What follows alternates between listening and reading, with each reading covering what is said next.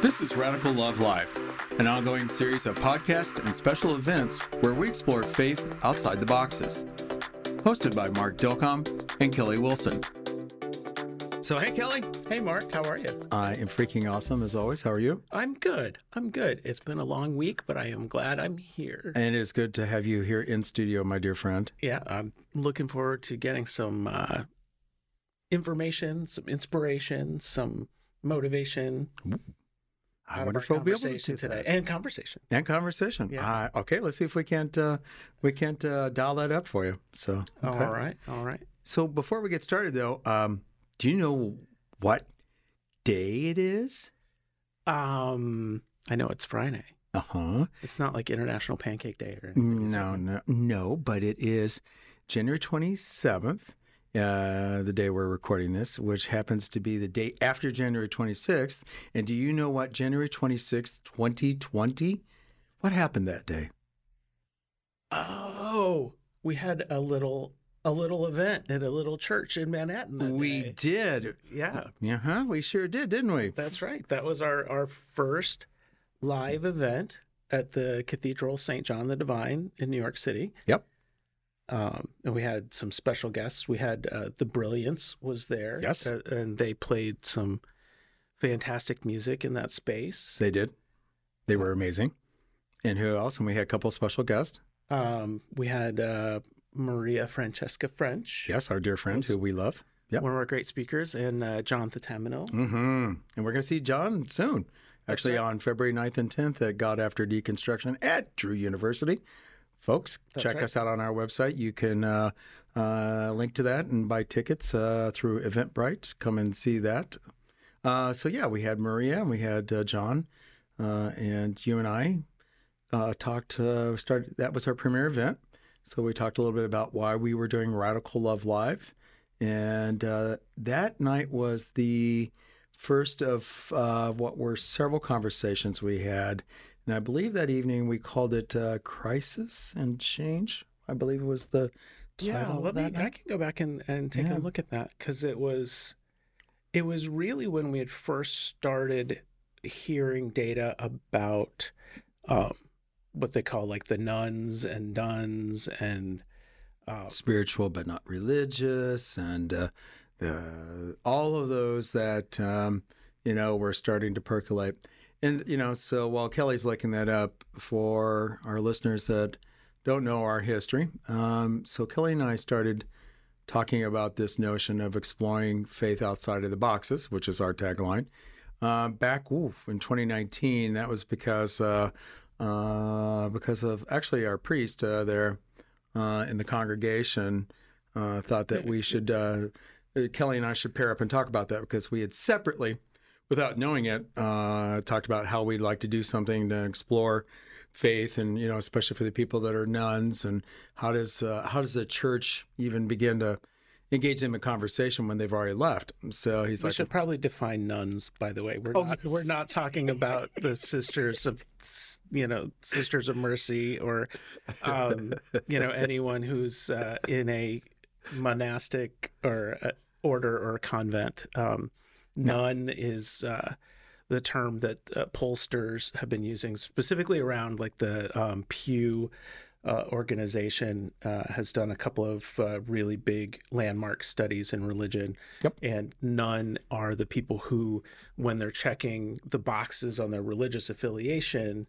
check the box that says none. I have no religious affiliation. So these are people that are defined by their lack of religious affiliation. yes well So Just sort of break in there a little bit. So exactly. And I'm glad you did. So, folks, by the way, our episode, we're going to get into talking about a uh, Pew Research study that just came out this week on this very matter.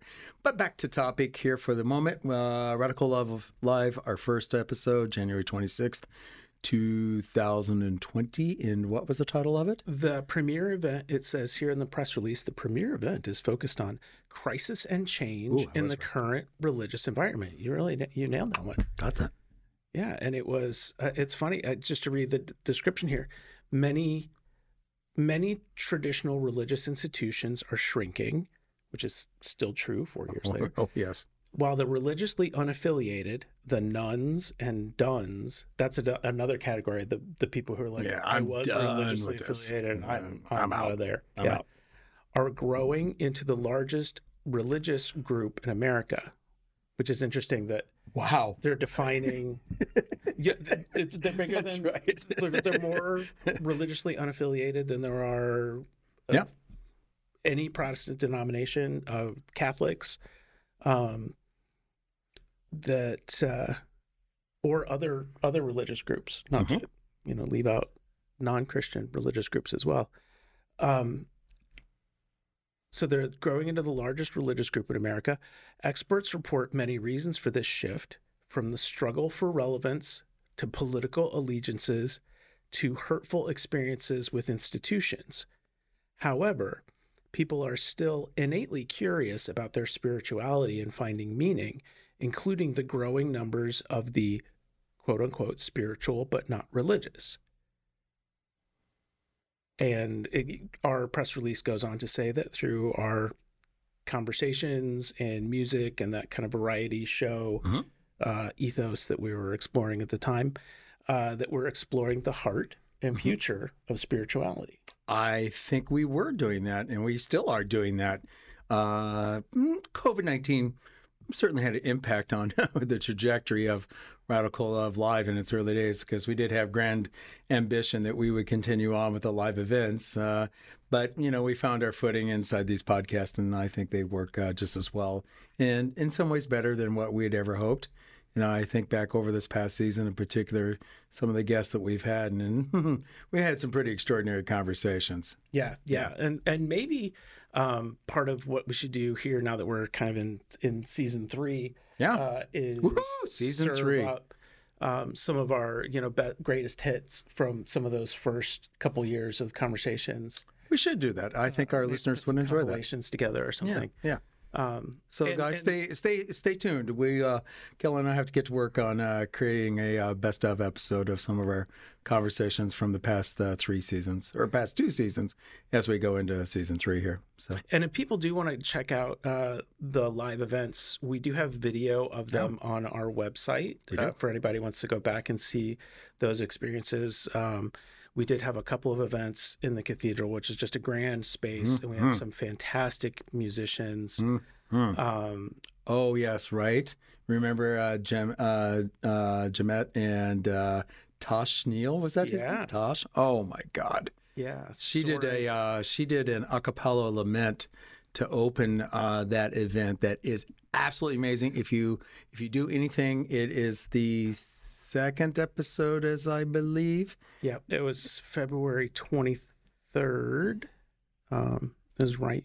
It was the day before my birthday. Oh, right on there you are. Yeah. A heck of a way. So uh, that was a cold open with uh, Jemet uh, doing that, and uh, oof, wow, yeah, she's powerful. So uh, please, you know, go check that out. As Kelly said, you'll find actually uh, those on the cathedral. Then also, because of COVID, we could not do the um, March event live, or in the cathedral anyway. So we had started a uh, partnership with the uh, Graduate Theological Union (GTU) out in uh, Berkeley, Mhm. and so we were um, having con- we were in uh, we did go into conversation with uh, several of the um, professors, faculty who were there, and so that we did another three episodes. was yeah, and I don't want to miss the one that um, you know after the one that we did with um, Jamette Pittman, um, which also included the speakers uh, Jonathan Merritt and uh, Alicia Crosby oh yes,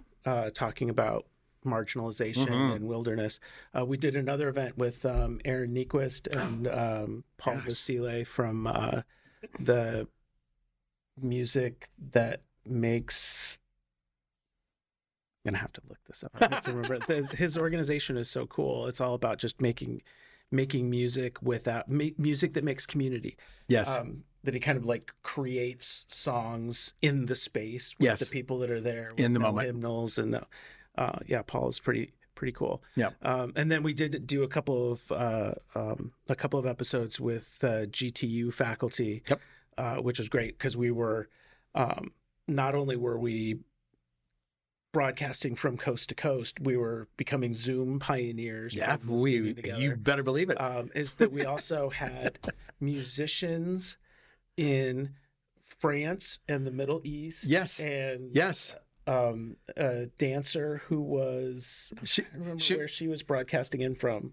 she Um, might have been in in she, she might have been in France as well. She uh, is a Sufi dancer, which um, is rare for women to be Sufis, right? That's a very male dominated uh, uh, spiritual form. Um, and she did an amazing job. And yes, as Kelly was saying, uh, the singer, she was in uh, France. Uh, the and folks were uh, the musicians that were playing the instruments. They were in different places. And then there was Kelly and me, both in uh, in New York, separately though, because it's COVID time. So he was in his home, I was in my home, and then we had our guests. They were in their respective homes. So we had right out in like the Bay Area in California. Right. So we were stretching like actually about 12, 11 or 12 time zones, Mhm. you know, from California all the way into the Middle East, the Middle East. And it was absolutely extraordinary. And it, and it went, it went off without a hitch. Like it, uh, it's, it stayed together. So it was amazing. Yeah, Yeah, it was. yeah. Those were really cool. So, um, Yeah. Anybody listening to this is curious, uh, you can find videos of all those events on our website, radicallovelive.com. And uh, they're they're just really enjoyable. I always get a kick out of going back and Yeah. listening to them, uh, particularly some of the uh, the ad lib uh, conversation. Sometimes I go back and they're like, "Wow, that was Oh, yeah. that was really smart stuff that those guys were talking about." Yeah. Yeah, and so you know, folks, if you think, oh, well, you did them four years ago, is there's eh, things that are still relevant in this, uh, in those conversations? Oh, heck yeah, they're timeless. So uh, just because they happened back in 2020 doesn't mean that uh, you won't find something of interest in there. And again, because of the kinds of folks that we were so fortunate to partner with um, in that first round of live series, which again then took us on. You know, we we did take a it was just too difficult to to keep that up uh, during the pandemic. So Kelly and I put uh, Radical Love Live on ice for a while, and then of course we brought it back a couple years ago, and that's why we now call what we just ended season two, and in January now we're opening up what is season three. So that's why a little bit difference of time there. But at this point, you know, we see ourselves primarily in the podcast space, and we will do special events like what we're doing um, uh, in a couple of weeks with um, uh, the folks uh, at um, Drew University. Um, specifically, it's uh, Homebrewed Christianity. That's Tripp Fuller, and uh, then Tom Oord's group called the Center. The Center of- for Open and Relational Theology. Thank you. uh, and they're bringing that together. And then there are a couple of other uh, podcast partners that are that are helping them out, uh, and the Drew Theological School.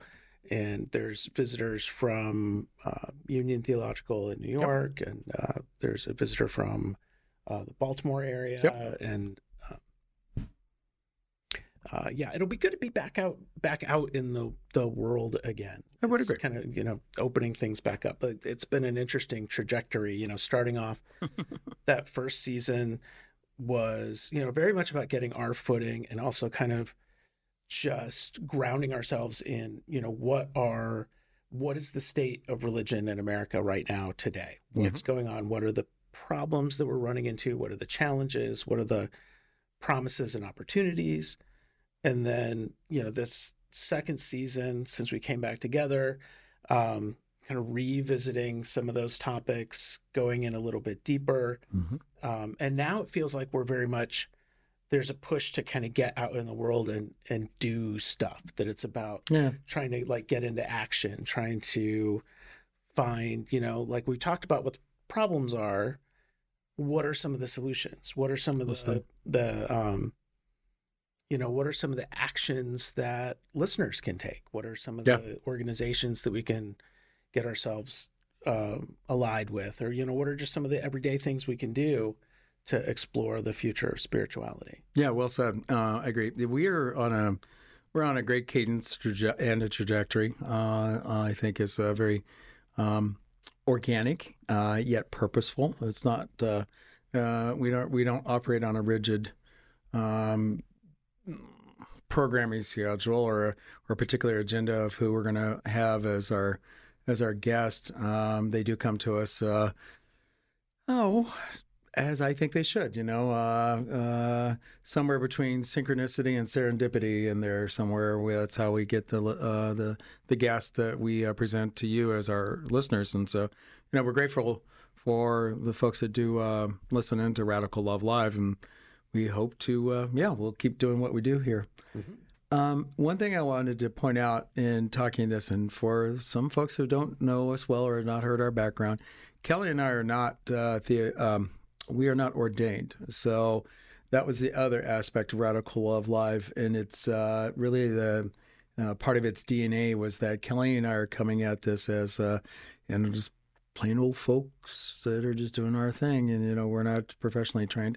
Although Kelly is working on his master's, and uh, there's that. But, well, but I tell you, the, some of the greatest religious revelations that I've ever had have been in classrooms, and mm, that's what attracts right. me to the academic side of it. Sure. So, which is why I, um, even when I was an undergrad, when I was ostensibly studying theater and creative writing, I was taking a sort of a stealth theology program in the background. Nobody knew that I was also studying hermeneutics in, in, while I was um, and str- and struggling with it. The teacher called me a fundamentalist. It was very funny. Um, hmm. Yeah, it was. It's definitely been a transformation for me. Um, but uh, yeah, but yeah, but since then, yes, I do. Um, you know, I have taken uh, several uh, theology classes, and I just that that academic side of it. I think that there's um, there's a lot of room uh, in our culture for literacy around religion and scholarship, and knowing the history of particularly like the history of Christianity and how many different variations of Christianity Absolutely. there been that, that it isn't just like one narrow interpretation that emerged in the 19th century that a bunch of people latched onto, but that Yeah, there's no. actually um, there's oh God, a, you know around the world and through history there've been so many different ways of approaching Christianity, and I think it's good to know that to know that there's just to kind of like open up our understanding of the fact that we're we're always interpreting Yeah. and that it's not there isn't just you the bible isn't just like this strict rule book that anyway i'm going down a like, i'm like no, starting I- a sermon here you know, and the other reason why you laugh, just like, well, yes, that's us, but there are some that uh, no, they actually do think that everything is uh, in uh, is set into uh, the pages that we know in one of the many different versions of the uh, of the Bible, but uh, that that is your literal truth. Okay, but to your point, Kelly, that's the beauty of that faith uh, in particular, is because there are, oof probably as many different ways to look at Christianity as as of followers of the faith, right? There's millions of different ways. Of course, some you know we have our standards, but the point being is that it's a very individualized thing. And to your point specifically about education, um, that's I find that um, uh, sad. I don't know what other word to use because, especially here in the U.S., where we are still uh, entwined with a Christian uh, culture. Course, we have other faith systems in here, and we need to hold and honor all of those, whatever they might be. But you know, for what we are, um, I, to my point, and why I'm sad though, is because I think relatively few people really know the full breadth and depth of the concept of the Christian tradition and how one can really explore the story and and all of the different ways over the course of the last 10, 2,000 plus years that um, people have connected to this story. Mhm. I, it's, it's extraordinary. I, I am like you. I, I find that fascinating, and but that also gives me the in my space to create my own framework of faith, which I'm, you know, I talk about that on a regular basis. It's out there on the internet for anybody to read that wants to read it. It is my, it is it's my my book of faith and how I perceive myself as being a follower of this dude uh, that uh, had this name Jesus, right? So what I when I think everybody to some degree is making their framework of faith, whether they know it or not, uh, true. because there's there are choices along the way, and it's I know it's hard for for some folks to hear. I, um, you know, occasionally I go online and I unfortunately engage with strangers in conversation. It's, it's, Okay. It rarely, it rarely, it rarely goes well. I give um, you more courage. I, I don't know if I could do that, but okay. Keep going. But um, yeah, I, I was in a conversation yesterday, and it was it was about some controversial topic. Uh, uh, you know, s- something that's uh controversial about religion right now. And Abortion, and uh, transgender, uh, uh, right? Yeah, one of those. military involvement in Israel. Was- oh, okay, there's I that. can't, I, I can't remember. I can't remember which topic it was. Okay. Somebody posted one of those kind of all-purpose Bible verses that was, you know, someday people will forsake the truth and they will only want to listen to the scriptures that you know make their that are tickling and pleasing to their ears and they'll follow their own morality. And um it's from from timothy. This is a paraphrase of the, the verse but uh, I was curious. I was like, okay, I'm not about a biblical scholar like you, but I'm like, is that really how like that goes? itching itching tickling ears uh, Oh, my, okay. yeah the know. They're talking about tickling ears. otolaryngologists of the first century. Um, uh, anyway, uh, it, but it was one of those all-purpose verses that basically said there's only one way to understand things, and everybody else who doesn't understand it that way is a fool and just pleasing themselves. And I I mentioned to the person who posted it, you know, anybody can could post this.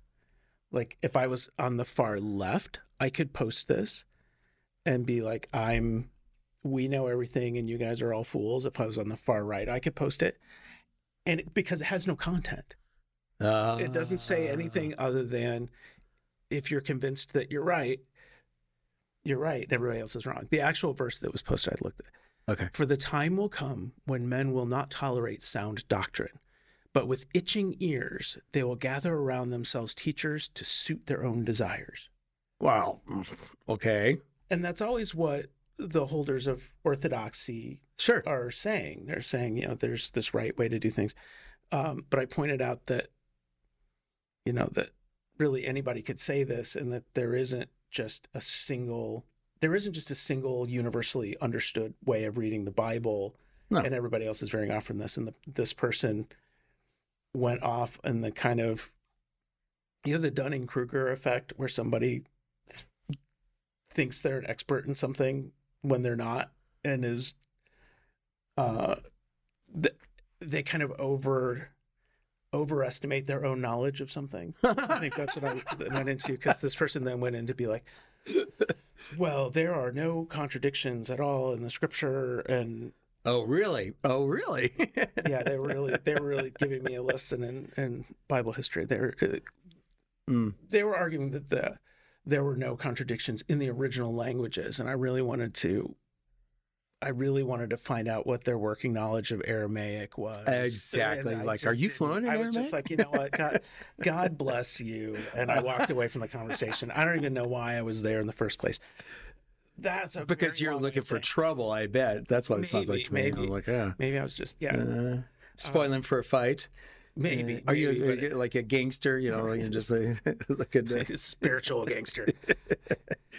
But looking for trouble. but I say that the whole long story was just to get back to there isn't a single interpretation of the Bible. There have been a lot of really good organizations and institutions and efforts that have been inspired by the Bible, and there have also been a lot of really bad institutions and organizations and movements that have been inspired by the Bible, and every single one of them could flawlessly support their argument Mm, sure, using scripture sure, of course. which is just proof that it always has to be interpreted.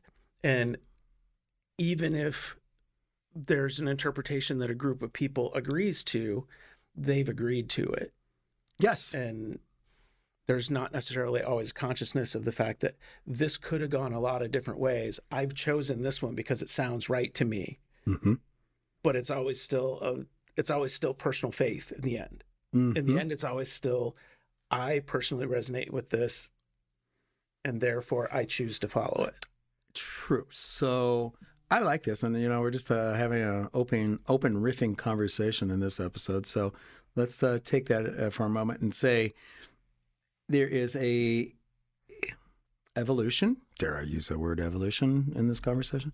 evolution of thought and um, freedom, I think is an appropriate word as well, where we are at a place in time um, where we do not feel, we collectively, um, some of us, we, um, obligated or fearful to toe the line of what we what we were told is godly or as orthodoxy of a particular denomination or faith structure or whatever inside that house. My point being is that, you know, I look at my folks or family members that I'm look at th- their faith their their their their faith, their belief is rooted in some some level of fear, right? That Mhm. there's a consequence, a, a very big negative consequence, potentially as a result of not staying within the orthodoxy, right? Mhm. And so I've seen the change myself personally in my own self, you know, for in the wild, r- chaotic roller coaster ride of of my of my own faith journey, but it, just in general, in this awareness that's getting that's showing up in these studies, that people are just like, yeah, this doesn't work for me. It just simply doesn't.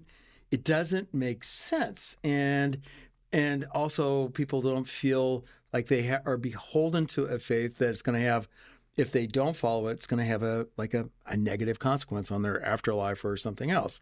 So does that you know make sense where I'm going with all that? That we're at a point now where we can have these kinds of conversations, and many many others are joining joining into it.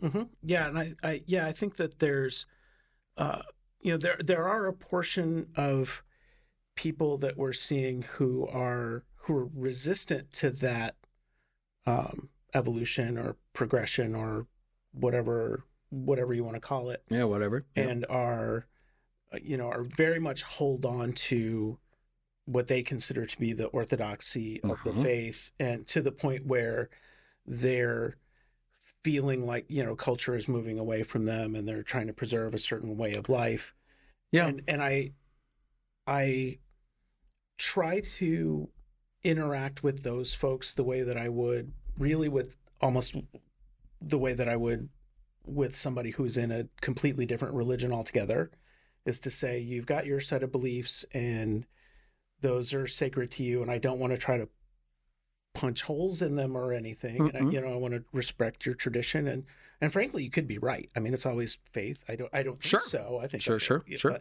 but, um the problem is when it starts to when it starts to affect other people when there's a smaller There's group that. of people who say we want to preserve a certain way of life therefore we're going to go out of our way to make sure that it's enshrined in law in every state of the country therefore nobody can move outside of this then it's Yeah, it's going from you know oppressed to oppressor Oh my, absolutely.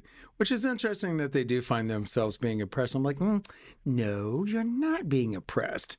You are trying to subject your your thoughts onto others who do not agree or believe or want to be held to whatever you believe. You can believe what you can believe, uh, whatever you believe, and that's fine. Just don't uh, push it onto me.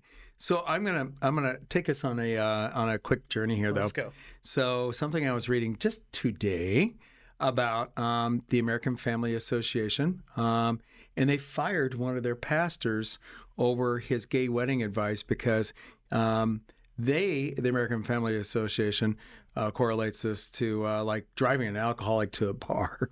So, but let's get the backstory here. okay So back in September of 23, uh, this pastor, his name is uh, Alistair Begg. He has a uh, had he's because he's no longer doing it. Um, a, a half hour radio program was called Truth for Life, and in one of the shows, a grandmother asked him a question: Should she go to her gay grandson's wedding if she doesn't agree with his his his life and what he is doing? And an interesting re- response to him to to her question was like, well, yes, be clear about that you don't agree uh, with uh, with uh, his life and and why he's doing this, and that you don't support same sex marriage, et cetera. But you can go. So uh, I don't I don't know if there's another part to it, like as a protest, I'm going to go, but you know, like you're still his grandmother, so you know you can agree to disagree, kind of thing like that. Mhm. Well, American Family Association was tipped off, obviously just recently, that this had happened on one of the shows that's on their network, right? Because they have 150 stations across, uh, pardon me, 180 radio stations across the U.S. And um, they yanked him off the air this week, and they're they were not, and this is how they addressed it. They said, and this goes to cancel culture as well. Uh, so their uh, press release. Um, I am looking for it real quick. Um, so they said Pastor Begg's program will no longer air on uh, American Family Radio. He is an excellent uh, Bible teacher. We certainly wish him the best. Um, but um, the president of the American Family Association, Tim Wildmon, Wildmon, W I L D M O N, said um, in the live event or in a live segment, the president likened the unbiblical same sex wedding to a father being asked by his son, an alcoholic, to drive him to a bar. To which Wildmon said, Son, I'm not going to drive you to the bar. If you go to the bar and you're an adult, that's your decision, but I'm not going to be a part of that. And uh, so that's how they shut him down. They said that uh, you know we cannot have we cannot have anybody on our uh, radio network uh, uh, advocating for any t- any allowance of uh, attending a same sex union, even if you're opposed to it. You know. And then um, it was interesting. I dipped into the um, comments section. To your point, circling back around. Oh my gosh, the comments oh, section. Uh, it was uh, so they did a poll on here too, and no surprise, the poll. Let's see, let me do it.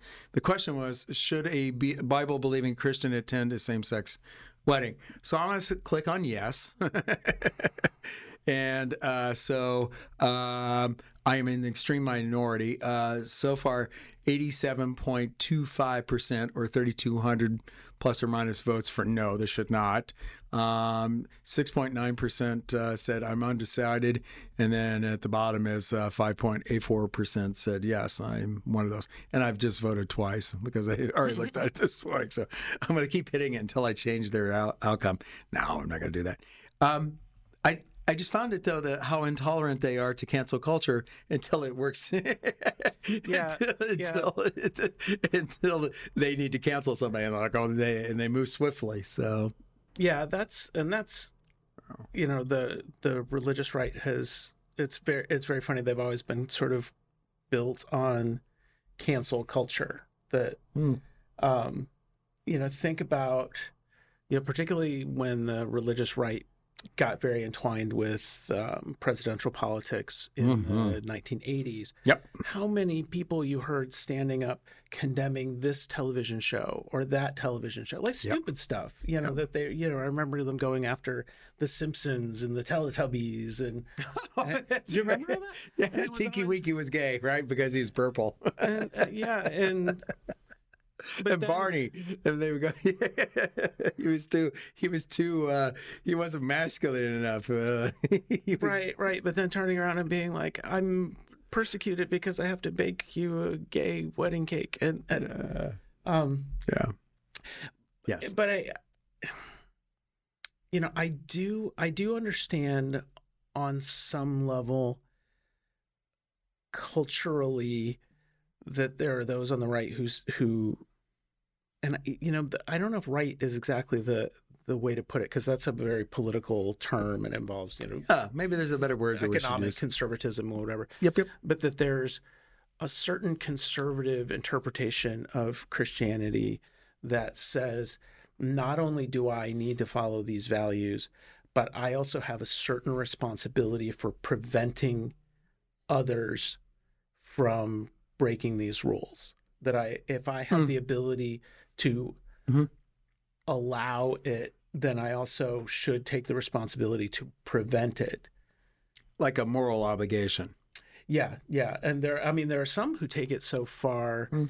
as to tie it to our, you know, national well-being that um, you think about you know the um, the Pat Robertsons of the world who would go on and say, you know, such and such disaster happened because. Oh yes, him and uh, Reverend um, John Hagee down there in Texas would do the same thing. Yeah, that America has allowed this sin or Yeah. has allowed this sin, therefore. God prote- doesn't protect us anymore, or you know something like that. And Oh yeah. so people mhm. who are who can't, um, you know, if they feel like they have the power to prevent it, that they they feel an obligation to do that. And I I hmm. understand that. I understand the feeling. I you know I grew up very much in that culture and I don't always know exactly what to do with it in the political forum because there's also, you know, I look at the Constitution, I'm like, liberty. Y'all are shouting about liberty. Liberty does not end with your right to have a gun. Like there's more There's things more to to, also be free about. And Yeah. whether you believe that they're right or not, you got to let other people make their own choices. If they don't affect you, then just stay out of it. Mm, yes, well, life would be so much boring if people just stayed out of each other's uh, business, though, wouldn't it? Oh gosh, can you imagine? but it's it is hard for me to to to even if I were in a very conservative moral state, it, it would be hard for me to say that somehow grandma is breaking one of the great rules of the universe by going to her grandson. You know, like think of it just as his party, like him and his Yeah. best friend are having a party. You go hang. Like what? right. You, you know, you can still love them and I I don't know. I don't know. I guess grandma though. Uh, well, that was okay. So that was a, pa- for the pastor that got himself fired over this. That's what he was saying. Even if if grandma was going to go as a protest attendee, but um, but yeah, they weren't. You know, the American Family Association. They were not going to have any of that. We cannot. We are. Mhm. Mm-mm, we're unequivocal. There's a line that shall not be crossed, and uh, grandma should not be going to that wedding. And because you told her that, you're off of our network. So toe the line, people. Toe the line. Wow. You know, I, you know, I it makes me think of, um, you know, that there are family conflicts all over, you know, all over the world. I'm sure, but uh, you know, certainly in America, and people that I've talked to who, um, because of something religious, have had a break with their family. Hmm. You know, somebody coming out Sure. as gay, somebody coming out as transgender Sure. and their family's just like, get out. Oh, absolutely. It Like, I happens. can't. eh, Which I don't. I don't understand that. At all. I don't a- understand it either, but- And as a chi- and as a child of parents who yeah. uh, who are very loving, I don't. I don't get that particular power move, and the fact that the parents kind of put themselves in a godlike position and say that since I believe that God judges you, then I also judge you. And the the fact that those two things intersect, it just it, it's heartbreaking to me Hmm. because you know I think a- of like the story of the, um, you know, the prodigal son, Sure. where there's the son that goes off and spends all his wealth and does things that are within that culture are definitely sinful. There's not there's it's not equivocal. Like he goes out and messes up That's right. He was uh he was a party boy. and and he does come back and he's you know he says to his dad you know i'm sorry you know it, but i don't think that that's the i don't think that's the moral of that story because before the son even gets there when the dad knows that the son is coming Mhm. he's already starting to throw a party He is. He's like, get the fatted calf. We're going to throw a party. My kid is coming back. He didn't even know if the kid was repentant or not. The kid That's correct. He still the doesn't same at that moment. defiant kid. And that to me is a huge lesson about family and about not- Unconditional love. yeah, and not even letting those not even letting religious conviction get in the way. Correct, because he could he could have easily created uh, uh, or uh, performed uh, mortal uh, sins or whatever that, uh, according to the orthodoxy of the day in their in their culture, would be blasphemous, and you would Yeah, not touch could- that person. Yeah, he could come back, yeah, unclean, unrepentant, defiant. hmm but the father's love was so much that he was just like welcome back Yeah. I'm going to have a party for you. and then his brother was very uh, not happy about that. right. Well, yeah. And then there's that, That- whole part of there's the that, story too. is he's like, come on, dad. I've, I've been here the whole I've been time." here the whole time, and you're going to do that for him. um, but I, but I, I just say all that to to go back to grandma is like, what, what's a grandma doing judging the situation anyway? Like, it, she's not God, so even if, even if this were a sinful situation, which I don't believe it is, but even if it were, Even- who's she That's correct. to step into the role of judge rather than to step into the role of loving family? So is it to them? Um, so all of the comments that I read, uh, which I didn't complete the thought there, Yeah. they were obviously in favor of what it uh, the uh, the Wildmon had decided to do. They're like, yes, tough decision, you know, but you had to you had to cut him off. yeah, you had to cut them off. and um, so there was there was no mean spirited comments. You know, there wasn't like you know I hate gays or they're going to burn in hell or anything else like that. It was simply that we it, it, there was a, a the sense that we we will not participate in this sin, Mhm. and we simply will close ourselves off. I thought, mm, okay, well. I, I, I, is that is that judging or is that not judging? What is it? Because to your point, that how can it not be judging? Because you've determined that this was sinful nature, right? Yes. Yeah, yeah, Yes. that's yeah. She said this. Like it sounds like part of her premise is, I believe this is wrong, Mm-hmm. So sure you had judged. but on some level, I want to be supportive of my Mm, yeah. Even if I'm going to be a uh, a protester or whatever, I, I don't think that was. i I'm making that part up. I Yeah. I don't know the facts. Uh, if she was going to be there to to cause trouble, but she she did want to go. It sounded like. So yeah, yeah, and Well, it's was on the and, fence and, and to me, it seems very Christ-like to to go. Okay, so there were a couple of comments about that, which they talked about the wedding at Cana and it's a few other references, uh, biblical references. Are like, well, wouldn't Jesus actually like go anyway? Yeah, And it wasn't across the board with these comments again. I, you know, if you want to go find it, just Google American Family Association and Mhm. fired pastor, and you can go read the comments, uh, folks, if you want to know all the gories on this. But uh, it was it's it's interesting to see that because uh, you know it's a it's easy it's a uh, not easy it's a common refrain to hear you know uh, the only the only only thing that can judge is God right? We're not to judge. But yet here we are judging. And you know is judging bad? I'm not sure that it's bad. Like I don't you know I think about do I judge? Mm, sure I guess I do right? I don't know how well, I well, sure. I mean, you you got a sense of good and evil, and, Right. You know, there are certain certain people in, um, you know, certain people in history that you look at and you go, Hmm. I cannot com- forgive that per, you know, that person is evil. right um, you know, and that's that's sometimes you know we often talk about the threat of hell and damnation on on the show, and that's one of the arguments that people make for the idea of some kind of,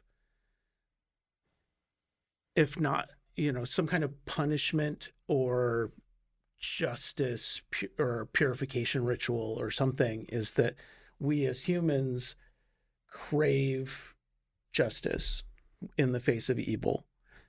And that you know on some level we look at people and be like well that guy can't just like go straight from here to heaven.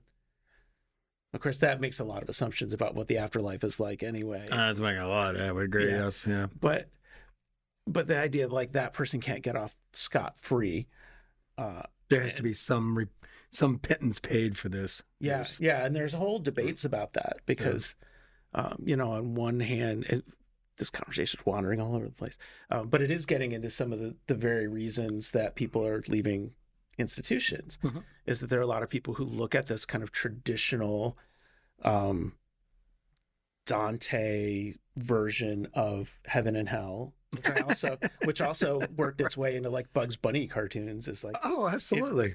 if you're bad, you, you know God's like the big Santa Claus. Like if you're good and you're not on the naughty list, then you get a prize, and if not, you get burning coal forever. well, so in that in that simplistic term, I for as a kid I used to think, you mean so my prize for being good is I get eternal life with all the people that I have known or yet to know or anything else, and like in in so I I, I didn't know what eternity. You know, I couldn't really, you know, get the context of that as a kid, but certainly as you know later he's maturing and stuff. Like, oh my God, there, I don't want to spend the eternity with anybody except for maybe myself. it's like what, eternity, like forever, like for forever, forever with with family members who I don't like. Well, you know, and I actually I had, I had some I of joke, those I joke, but some of those issues as a child. I remember sitting in church and hearing about, you know, we will be able to spend eternity praising God, and I'm like. You mean we're gonna spend eternity here in church?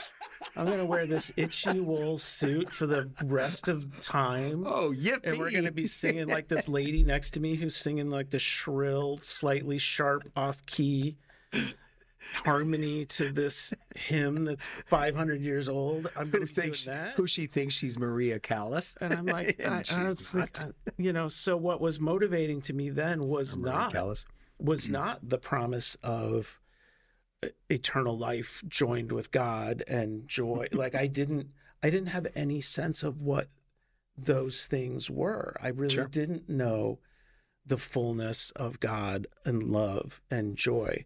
So I was mo- motivated purely by fear. I'm like I might be bored for the rest of eternity Right. sitting in church with, you know, Mildred singing next to me, but Mhm. but I'm not going to go to hell. And that's, it was only, Wow. it wasn't until I was an undergrad um, and I was in a literature class where we were, we were talking about Dante. And I just, I dug in like crazy with my, you know, fundamentalist evangelical self. And the, the professor was, um, I can't remember, he was, he was from one of the mainline denominations. He was, uh, uh, Episcopalian or Methodist or, or Presbyterian or something. We we were meeting privately, and I was talking about religion and wanting to make sure that I was good and pure. And and he stopped me and he said, "You know, there's more to Christianity than avoiding going to hell, right?" And it was like it's like ding ding ding. it was like the scene in Jaws where you know the bring in the camera on Roy Scheider's face and just like, what? and it it set me on a whole different trajectory of looking for like what is the positive side of Christianity because I I think there's millions of people who are practicing Christians who have no idea what the positive side is. I would agree. Which we have been that's been running through the theme of this is like, I, I, I, mm, Bible study is not uh, a education in Christian tradition and faith. It's not. It's all it is is Bible study. But we mistake that to be a study of of the faith. And to your exactly to your point, what are the I don't know the upsides? Where is the where's the winningness of this? And and but it's driven so much by fear that I would agree. Most people that are doctrinal will they're like, oh well, I just do it because uh, it's what's going to keep me saved. Yeah, it's the the um a term that I've heard in kind of um deconstruction circles or ex evangelical circles is fire insurance. yeah, right. It's like I make sure that I publicly declare that I have a certain belief system and therefore Yeah. when I die I will be spared the you know the torturous fire. That's right. That's Dante's hell. that is not a promising way to live. I know it sucks. and it, you know and it, it set me on a course of finding out more about uh finding out more about what uh you know what jesus actually taught about that you know if you read the gospels like he's not he's not talking about salvation so much as he's he's he preaches primarily about the kingdom of god Yes. But when he's talking about the kingdom of God, he's not talking about heaven. He's not talking about No. if you do this, someday you'll get to go No. live in a gold house somewhere and Nope. have a true. and live on a No, cloud. because because it could be right here. It's uh, here in the moment. That's it. Yeah, it's like a like- set of like right here. a set of values, a set of principles, a, a, an affiliation that was, you know, when when people started saying Jesus is Lord, that was an act of protest, because up until then, they were required to say Caesar is Lord, Yes. And to say Jesus is Lord was to be like I'm citizen of like an entirely different community world that exists right now. Which to that, that's why studying the history of and getting the context of makes a tremendous difference in one's faith. And you know, I I'm not here to advocate for somebody to be of faith or not. That's that is a personal uh, journey. Um, but we live in a culture and in the species that we are as Homo sapiens, we will ask these kinds of questions that trigger faith and spirituality. It's just a, it's just we're wired for it, right? Doesn't mean you have to believe anything, but I it's this conversation we're having and like so many that we've had in the past both in the original live series, bringing it back home that way, and what we do now with the podcast series.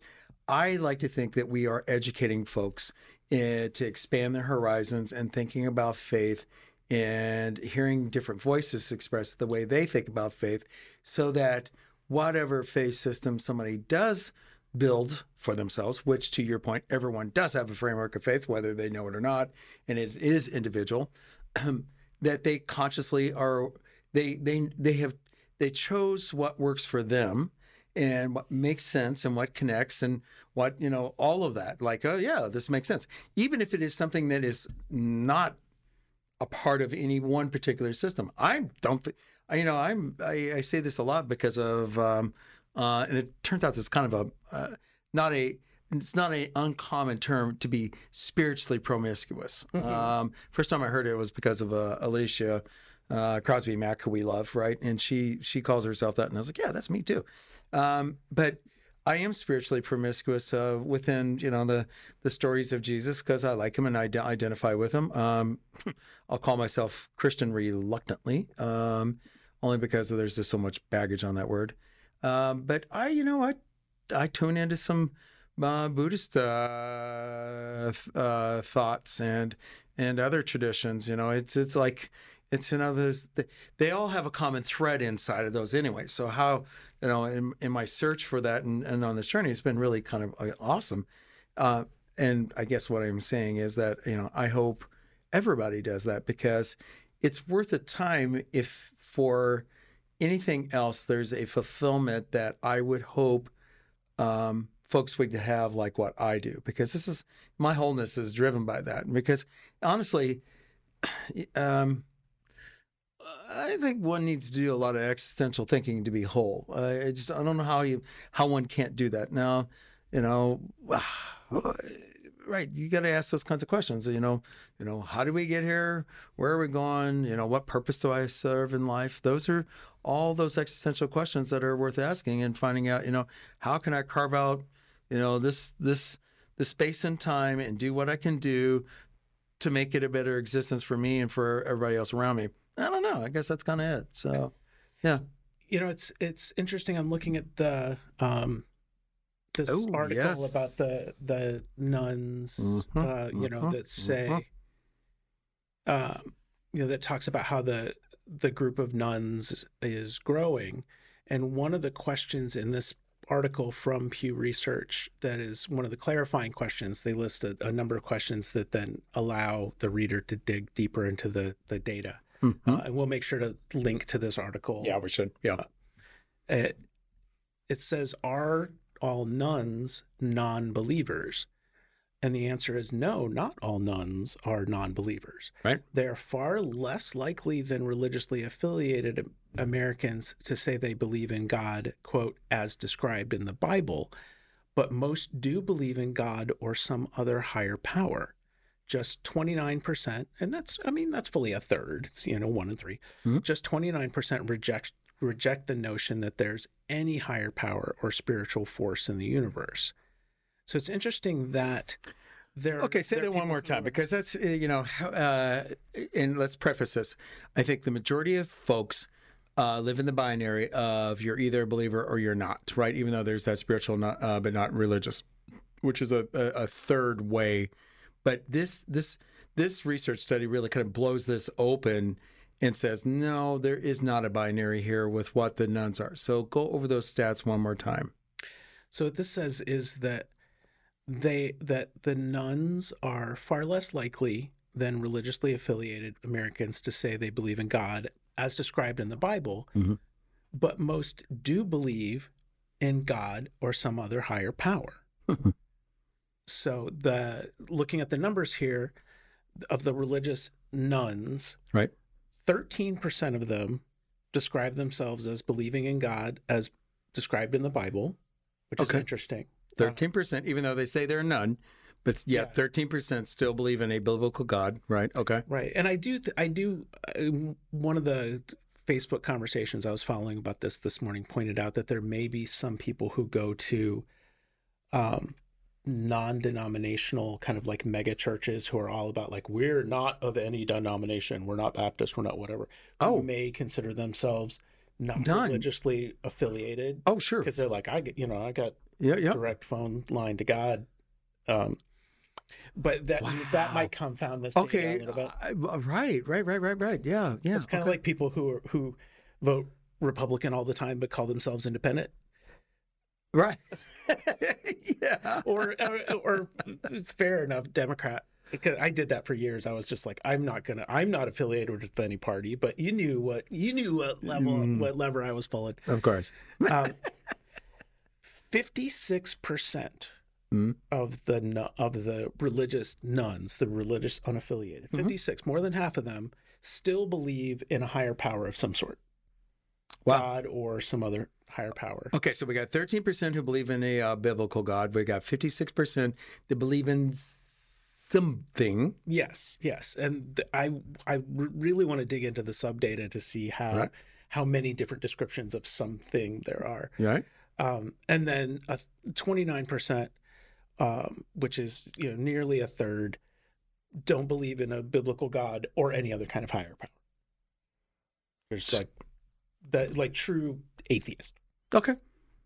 But that's a much less, uh, I- I- well, I- uh, uh, it's a lower number than what I would believe. And I think that in general, what we would, as a, as a culture, would believe because we, atheist in that word and its use really started only within the last 50 years a lot right you know with the with folks like christopher hitchens and richard dawkins and uh, sam harris and others like Yeah. who have really you know written a lot about it they've talked a lot about it so they brought the word into a vocabulary that we and like and that's what you know we then we hear oh well if somebody doesn't attend church or or because they didn't know what else to use and it's much like saying when you're a christian like well you gotta call yourself something so you come up with what's available Right. which also i I love how I could always go back to this one fra- uh, favorite uh, quote of mine uh, from John the Tamanil, which is, uh, "One's atheism is only as good as one's theism."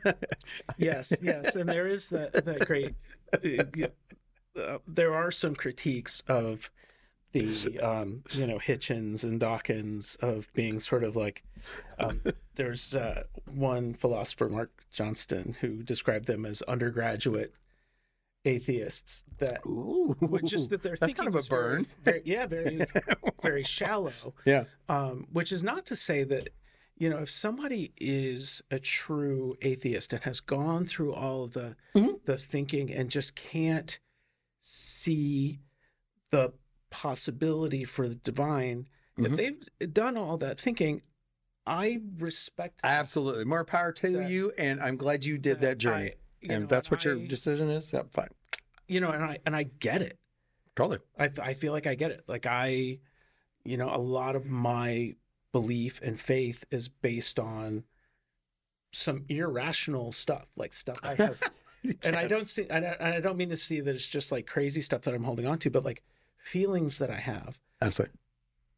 experiences that I've had, Yep. that are to me undeniable, that I can't You can't. I can't deny the Yep. the evidence of my senses just because I can make a rational argument that it was that it was something different. Yep.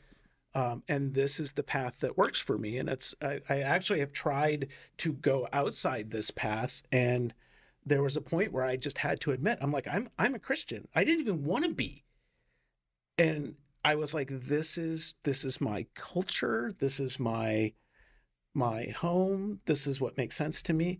I have great respect for other belief systems. And if that works for that person, I'm not going to come in and be like, you know what, you're totally wrong. Because I don't know that you're totally wrong. No. I don't know that I'm totally right. And because of that, I have to.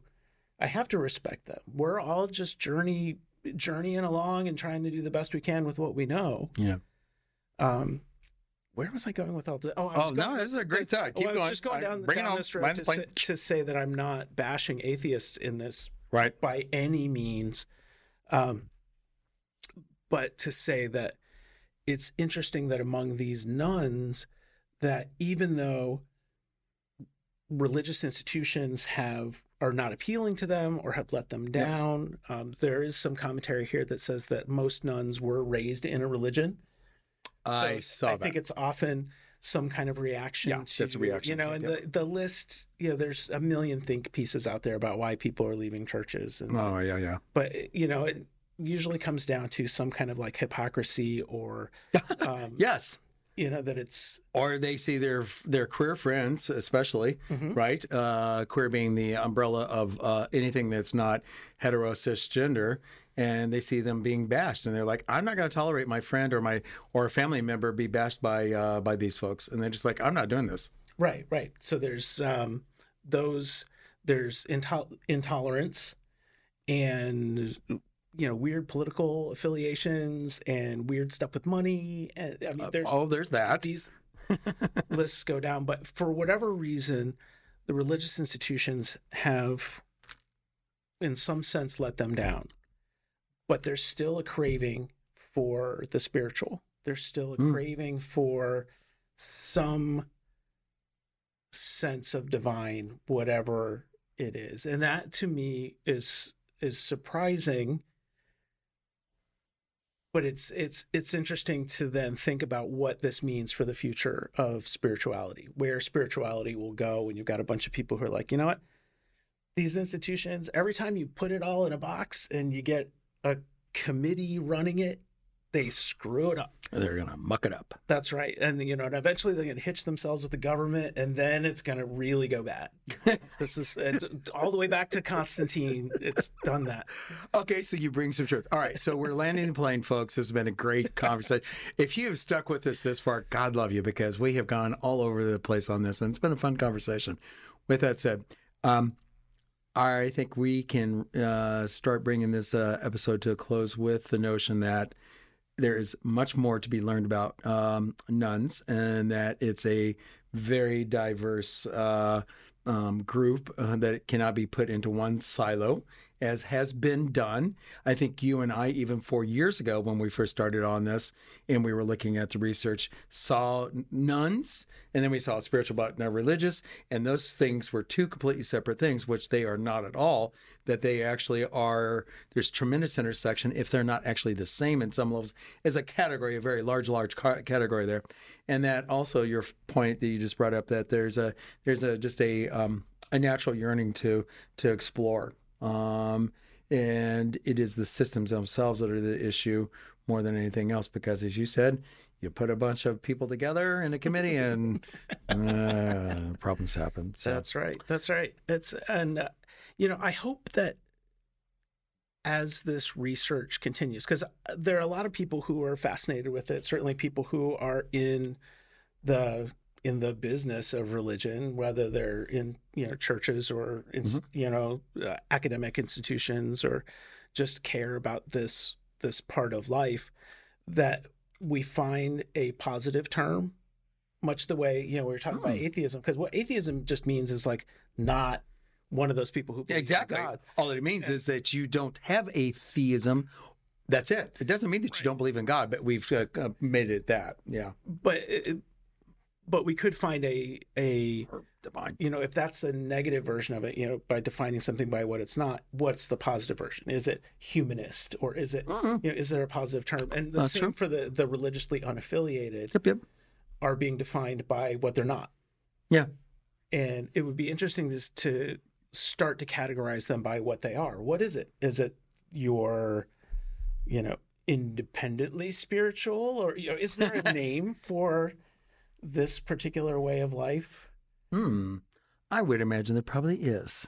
Maybe Yeah, we should. just- yeah. Yeah. Yeah, because what because what it does is it says you know, being religious is the norm, and these people are outside the norm, but Yeah. they're the major. You know, they're the biggest group. So I'm gonna throw a term that I use for myself. I mean, Yeah. it's not a one word one word thing, but uh, are they in wilderness by design? Mm, Hmm. that's interesting. It's sort of Mhm. like the Mhm. Bear Grylls Mhm. method. You know, Mhm. we are exploring the wilderness because we right. like it. That's right. That's what I like doing. I like being out in the woods, man. So Um, yeah, that could be. Um, I like that. let me do my own thing, man. Let Yeah. me carve my own tra- uh, trails. Yeah. So yeah. Yeah, well, I think that that's um, that's an interesting path, and I would love to hear um, if any of our listeners have ideas about some Yeah. better naming conventions. Uh, Hit us up. Yeah, find us on on social media. At, you know, we're at Radical Love Live on uh, Facebook and Instagram, Uh-huh. and the artist formerly known as Twitter. yes. Um, yeah, let us know what you think. Well, Kelly, what a great conversation. Yeah, yeah, this has really been it went a lot of different places. I It didn't think it was going to go, Woo! but um, um, but this was a lot of fun. I feel like it got a lot. Lot Indeed. out. So, folks, uh, uh, thank you very much for listening to this episode. You know, as Kelly just said, find us at radicallovelive.com. You can watch those live episodes we were talking about this episode. We'll throw up uh, that uh, poll uh, in the notes on the website for this edition when it comes out as well. So look for that. It'll also be out there on your favorite uh, podcast in our in our episode summary. So, all right, onward and upward in season three. Yep. And uh, again, if you're in the uh, New York, New Jersey area, um, come and see us and the God After Deconstruction Yep. event uh, in Madison, New Jersey, February 9th and 10th. Yes. Um, you can get uh, tickets through Eventbrite, and you can find out some more information about that on our website, Yep. radicallovelive.com. Yep. You got it. Okay, All right. we're done. We're out of here. All right. Happy anniversary. Yes, happy anniversary. Woo. Thanks for listening to this episode of Radical Love Live, co hosted by Mark Dilcom and Kelly Wilson. All rights reserved. You can find our podcast on Spotify, Apple, Stitcher, and other popular podcast platforms. Go to radicallovelive.com to learn more about us, watch recordings of our live events, and listen to our podcast. We also invite you to check out what Kelly and Mark are doing by going to our websites. Find Kelly at kellywilson.com and Mark at markdilcom.com. This is Radical Love Live, where we explore faith outside the boxes.